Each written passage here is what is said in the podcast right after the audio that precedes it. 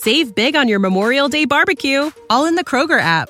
Get half gallons of delicious Kroger milk for 129 each, then get flavorful Tyson natural boneless chicken breasts for 249 a pound, all with your card and a digital coupon. Shop these deals at your local Kroger, less than 5 miles away, or tap the screen now to download the Kroger app to save big today. Kroger, fresh for everyone. Prices and product availability subject to change. Restrictions apply. See site for details. This episode of Writing Excuses has been brought to you by our listeners, patrons, and friends. If you would like to learn how to support this podcast, visit www.patreon.com slash writing excuses. Season 14. Episode 20. This is Writing Excuses, Allegory in Fiction. 15 minutes long. Because you're in a hurry. And we're not that smart. I'm Brandon. I'm Mary Robinette. I'm Margaret. I'm standing in for every bald guy ever. so this is going to be a fun episode because we realized as we were doing uh, preparations that we have no idea how to define an allegory. We're writers. We just the definitions are hard. yeah. What what what do you guys think? What is an allegory? So when I think of allegories, I mean, there's the classic things like Animal Farm, but I, I, I'll have to be honest that the first thing that jumps into my mind is Aesop's fables, which are a little bit more uh, on the nose Yeah. than than something like Animal Farm, um, 1984. But for me, there there's stories in which we have a message and we would like to convey it to you through fiction. Yes, I think that underlying um, idea I is think going one to of the, be the core. One of the best examples of that comes to us from the story of David and Bathsheba, and Nathan comes to David and tells the allegory of the ewe lamb. You know, there was this man who had a precious lamb, and uh, another man came and took it and claimed it and slaughtered it. And what what should we do? And David says, "Well, the guy who slaughtered the lamb should clearly be killed." And Nathan said, "Ha! You're the guy who killed the lamb because you took you took." Uh, uh, what's his name? Uriah. Uh, you, you took his wife and you sent him off to battle to die. This is on you. That is classic allegory format where the reader won't accept the true version of the story, but they will accept the version of the allegory, and then you've got them. It's it's interesting because I don't know if it's part of the dictionary definition of allegory, but just the word connotes in my head the religious allegory Right. is very strong there. Uh, specifically, frankly, the Christian allegory. Yeah. Um, the, may not have invented the form, but I do feel like it has been embraced.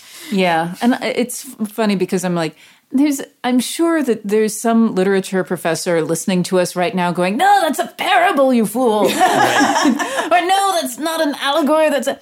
we're, we're just going to use lowercase allegory. Yeah. Stories that are trying to teach something. Yeah. Um, and for me, you know, the, the line between a story that just kind of develops its own theme um, and an allegory would be inserted intentional symbols. Yes. Um, at least for me, that you're writing and say, this is a symbol for something. And I'm going to now tell a story using that symbol in my mind as author. But of course, um, I've often brought up the story where Tolkien insisted that uh, Lord of the Rings was not an allegory for anything, particularly not World War One. Um, and Certainly not. you know, at some point, I think there's a great argument between reader interpretation and author intent and all this stuff that you can have, but we'll shove that to the side for now. We're just going to talk about let's say you want to do this. You want to use your story to teach something um, or to be a symbol for something. How do you do it? So, one of the things that you mentioned is specific symbols inserted intentionally. Uh, and that's one of the things that you would be doing is making decisions. So, uh, examples that people give of The Lord of the Flies, that the conch represents power. And and so once you know that, then you have to think about every time that is being used, is it supporting the notion of power? uh, when you're picking your symbols, you want them to in some way align thematically with whatever with that whatever thing it is that you are trying to to lay the groundwork for. Uh, so that's one aspect. I I can't think of allegory without also thinking of satire. Uh, Allegory is a way to make us think about a thing differently, so that ordinarily, uh, the writer is able to give us a message that we wouldn't otherwise accept or wouldn't as readily accept. Satire is doing exactly the same thing. Yeah, I would say they are. They fall under the same definition. Which definition that is, I don't know. Whether satire is an allegory, this, this allegory is- yeah. is satirical. Yeah. This satire is allegorical. Yeah. I, there are lots of examples of both. And the reason I bring it up is that uh, the first question, the first question I would I would ask and then answer for myself is: Do I want this story to be allegorical because I have a mission to change hearts and minds, or do I want this story to be allegorical because I feel like my writing should have a deeper purpose than me just telling a good story? Okay, And that's a that great place question, to start. That Yeah. question right there, I feel like too many new writers will trip over this need to communicate something deeper and try and do it deliberately when, as you already established with Tolkien, um, ooh, boy, even if you, a lot of these things are going to come out unconsciously and you're going to say things that are true that you didn't know you were saying. So I'm gonna I'm gonna say that I, I think that Tolkien actually has an has a real point that it, it it's not an allegory. Uh, because he's not he's not trying to convey a message, and that is that is one of the definitions of an allegory is that it is trying to convey a message or a moral. Yeah, and if Yeah. you will read what Tolkien says about it, he's like, I don't want anything specific to be a symbol. I do want to communicate themes and ideas, but I don't like symbolism as one to one correlations.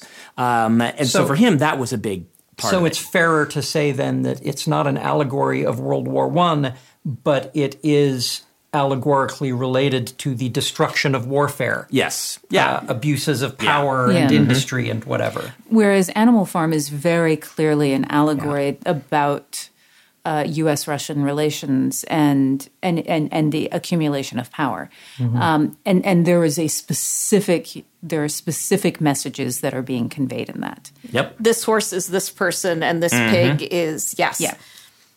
So let me ask the question then. Um, there have been some in sci-fi fantasy. This is very commonly done. Um, both terms, the I just wanted to tell a theme, but also the this is specifically meant to teach you something and represent something. And you can find um, multiple examples of this throughout recent science fiction and fantasy, whether you're picking uh, the Golden Compass or whether you're picking um, Sword of Truth. These are major fantasy series that have been written with the intent to teach. And it's interesting to read reactions to these. Um, readers, in my experience, um, don't want to know about the behind the scenes. They don't want to know about this. Why is that? Why do they immediately um, kind of turn against that idea? Um, and is that a good thing? Is that a bad thing? Is that just how it is? I think it's illustrative of the purpose of allegory. If if telling you what the allegory is turns you off to the story, then the message is one that you likely wouldn't have received. Um, and so and so the allegory is important, and it is doubly important that you are as uh, opaque as possible in the way this is related so that they can get the story and they can enjoy it and they can internalize it and at some point years in the future they realize oh that story really was exactly like political si- situation xyz and i have conflicting opinions about both of those and now i have to reconcile those as a human being I certainly think that's a valid interpretation, though I'm going to point out, like, I, I believe it won the Hugo Ponies. Um, uh, Hugo short story, which was very blatant about its metaphor and was very, in some ways, divisive because of that. But that divisiveness was what made the story work and is why it was so widely regarded. I actually actually loved the story, and so in that case, the allegory maybe it's because it was a short story, so it didn't overstay its welcome. But the allegory punched me in the face, made me sit down and think, and I'm glad that it punched me in the face. Yeah, I, I do wonder if there is a tie to length and obviousness of your allegory. It's easier to get away with, you know, ci- citing your David and Bathsheba example from the beginning. This is a very short story. It doesn't have to be that subtle, and it probably can't be. If you were telling an extended allegory over an entire novel or a series of novels, does that lend itself to veering more into this is an extended metaphor that's exploring themes? Because I mean, I know I, as a reader, if you're going to hit me over the head with something, you better do it fast. If you're going to keep doing it for 300 pages, I might get a headache. And I also think that it, there has to be something else going on there. You know, like Animal Farm, you can read that without having any idea of the allegory, and and the story holds. Uh, I think that if there's something, because and part of it is we like you know the personality of the animals and mm-hmm. and but but I think that if you're going to do an allegory and there's nothing else going on, that yeah, then it has to be super short. And yeah, I would the, agree. Yeah. And that's the reason that a lot of the the things that are allegories are in novel length are masked under layers and layers and layers of stuff. But it is um, again, I think the the thing is that in an allegory where where the writer is setting out to do it deliberately, they have a point that they're trying to make. Uh, Elizabeth Bear says that the difference between um, uh, between a kind of a, a, story and a polemic is that in a story you raise questions and that in a polemic you answer them. Mm-hmm. And I think that one of the things that happens with an allegory, and this is why people get will get angry about it when they notice it, is that they don't like being told what to think, which is what is often happening in an allegory, especially if it's the only thing that's going on. Hey, writers, are you thinking about learning a new language? I think exploring the world, experiencing other cultures, and being able to communicate with people outside your everyday experience lets you create richer, better stories. A great way to do that is with Rosetta Stone, a trusted expert for over 30 years with millions of users in 25 languages offered. They use an immersive technique which leads to fast language acquisition. It's an intuitive process that helps you really learn to speak, listen, and most of all, think in the language you're trying to learn. They also feature true accent speech recognition technology that gives you feedback on your pronunciation. It's like having a voice coach in your home. Learn at home or on the go with a desktop and mobile app that let you download and access lessons even when you're offline. And it's an amazing value. A lifetime membership gives you access to all 25 languages, including Spanish, French, Italian, German, Japanese, and, of course, Korean. Don't put off learning that language. There's no better time than right now to get started. For a very limited time, Writing Excuses listeners can get Rosetta Stone's lifetime membership for 50% off. Visit rosettastone.com slash today. That's 50% off unlimited access to 25 language courses for the rest of your life. Redeem your 50% off at rosettastone.com slash today. This is the story of the one. As a maintenance engineer, he hears things differently. To the untrained ear, everything on his shop floor might sound fine but he can hear gears grinding or a belt slipping. So he steps in to fix the problem at hand before it gets out of hand. And he knows Grainger's got the right product he needs to get the job done, which is music to his ears. Call, clickgrainger.com, or just stop by. Granger, for the ones who get it done. Let's go ahead and pause here for the book of the week. Mary, you have the book of the week? Yeah, it's Head On by John Scalzi. Okay. Um, so, Head On is on its surface a fun romp, and it is just dealing with uh, there's a a murder, and uh, it, the main character is an FBI agent, and they're trying to solve the murder. Uh, and then and it's also dealing with uh, this this whole uh, gaming sports franchise political intrigue thing. But it's also underneath that an allegory for disability. Uh, the main character has something called Haden, or Haden's disease uh, and is locked in. Uh, and because of that, and everybody who has Haden's disease has threeps, which are these robots that go around. Uh, and so it's dealing with you know this this fun romp, but at the same time, it is having a very serious conversation about disability uh, rights in the United States that mm-hmm. is very contemporary and very much an allegory for for a lot of stuff that's going on. Yeah, that's that's actually let's let's jump into that idea um, because the further you go on this, that's like the allegory is becoming something else, maybe a different term. Maybe it's just allegory where it's not a specific symbol allegory, it's more of a concept. But let's say you want to write a story and you, you know, you asked yourself Howard's question earlier. What do I want to do? Do I want to tell a great story? Do I want to be, go deep into a topic? What if the answer is yes? I want yeah. to do both. Um, how can you take something and teach um, or get across an idea you want to get across to make the world a better place, but you don't want your story to be consumed by it to the point that it becomes a fable. I think Mary really was hitting on it earlier is that it has to work at multiple levels, whether or not someone is getting the allegory or the connections you're trying to make. If it still works as a story, then you know, then you've still got something there. We were discussing earlier about reading The Lion, the Witch, and the Wardrobe. I read it when I was a kid. I was a nice Jewish girl the the Christ metaphor flew right over my head. I had no idea, but it's like, but it was a cool story, and there was the magic in the line. It was a really touching moment when he dies, and I'm like, oh wow!